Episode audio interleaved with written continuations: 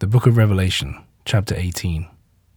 Later I saw another angel coming down from heaven, armed with great authority. The earth shone with the splendor of his presence, and he cried in a mighty voice, Fallen, fallen is Babylon the Great. She has become a haunt of devils, a prison for every unclean spirit, and a cage for every foul and hateful bird. For all nations have drunk the wine of her passionate unfaithfulness, and have fallen thereby. The kings of the earth have debauched themselves with her and the merchants of the earth have grown rich from the extravagance of her dissipation. Then I heard another voice from heaven crying, Come out from her, O my people, lest you become accomplices in her sins, and must share in her punishment. For her sins have mounted up to the sky, and God has remembered the tale of her wickedness. Pay her back in her own coin, yes, pay her back double for all that she has done. Mix her a drink of double strength in the cup which she mixed for others.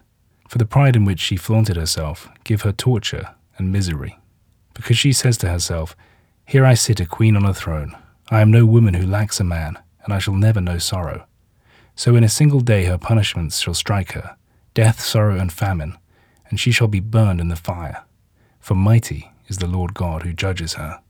Then the kings of the earth, who debauched and indulged themselves with her, will wail and lament over her. Standing at a safe distance through very fear of her torment, they will watch the smoke of her burning and cry, Alas, alas for the great city, Babylon the mighty city, that your judgments should come in a single hour.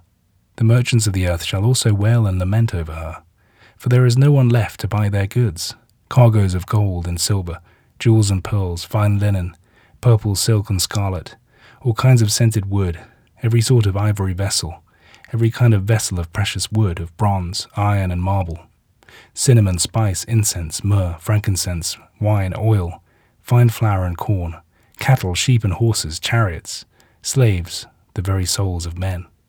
Those who bought and sold these things, who had gained their wealth from her, will stand afar off through fear of her punishment, weeping and lamenting and saying, Alas, alas for the great city that was dressed in fine linen, purple and scarlet, and was bedecked with gold and jewels and pearls.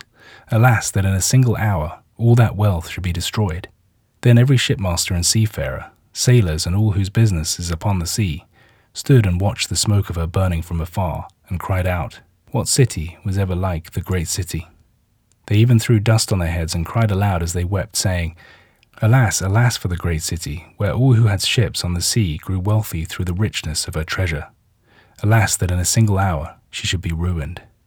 Rejoice over her fate, O heaven, and all you saints, apostles, and prophets, for God has pronounced his judgment for you against her. Then a mighty angel lifted up a stone like a huge millstone and hurled it into the sea, saying, So shall Babylon the great city be sent hurtling down to disappear forever. Nevermore shall the sound of harpists and musicians, flute players and trumpeters be heard in you again.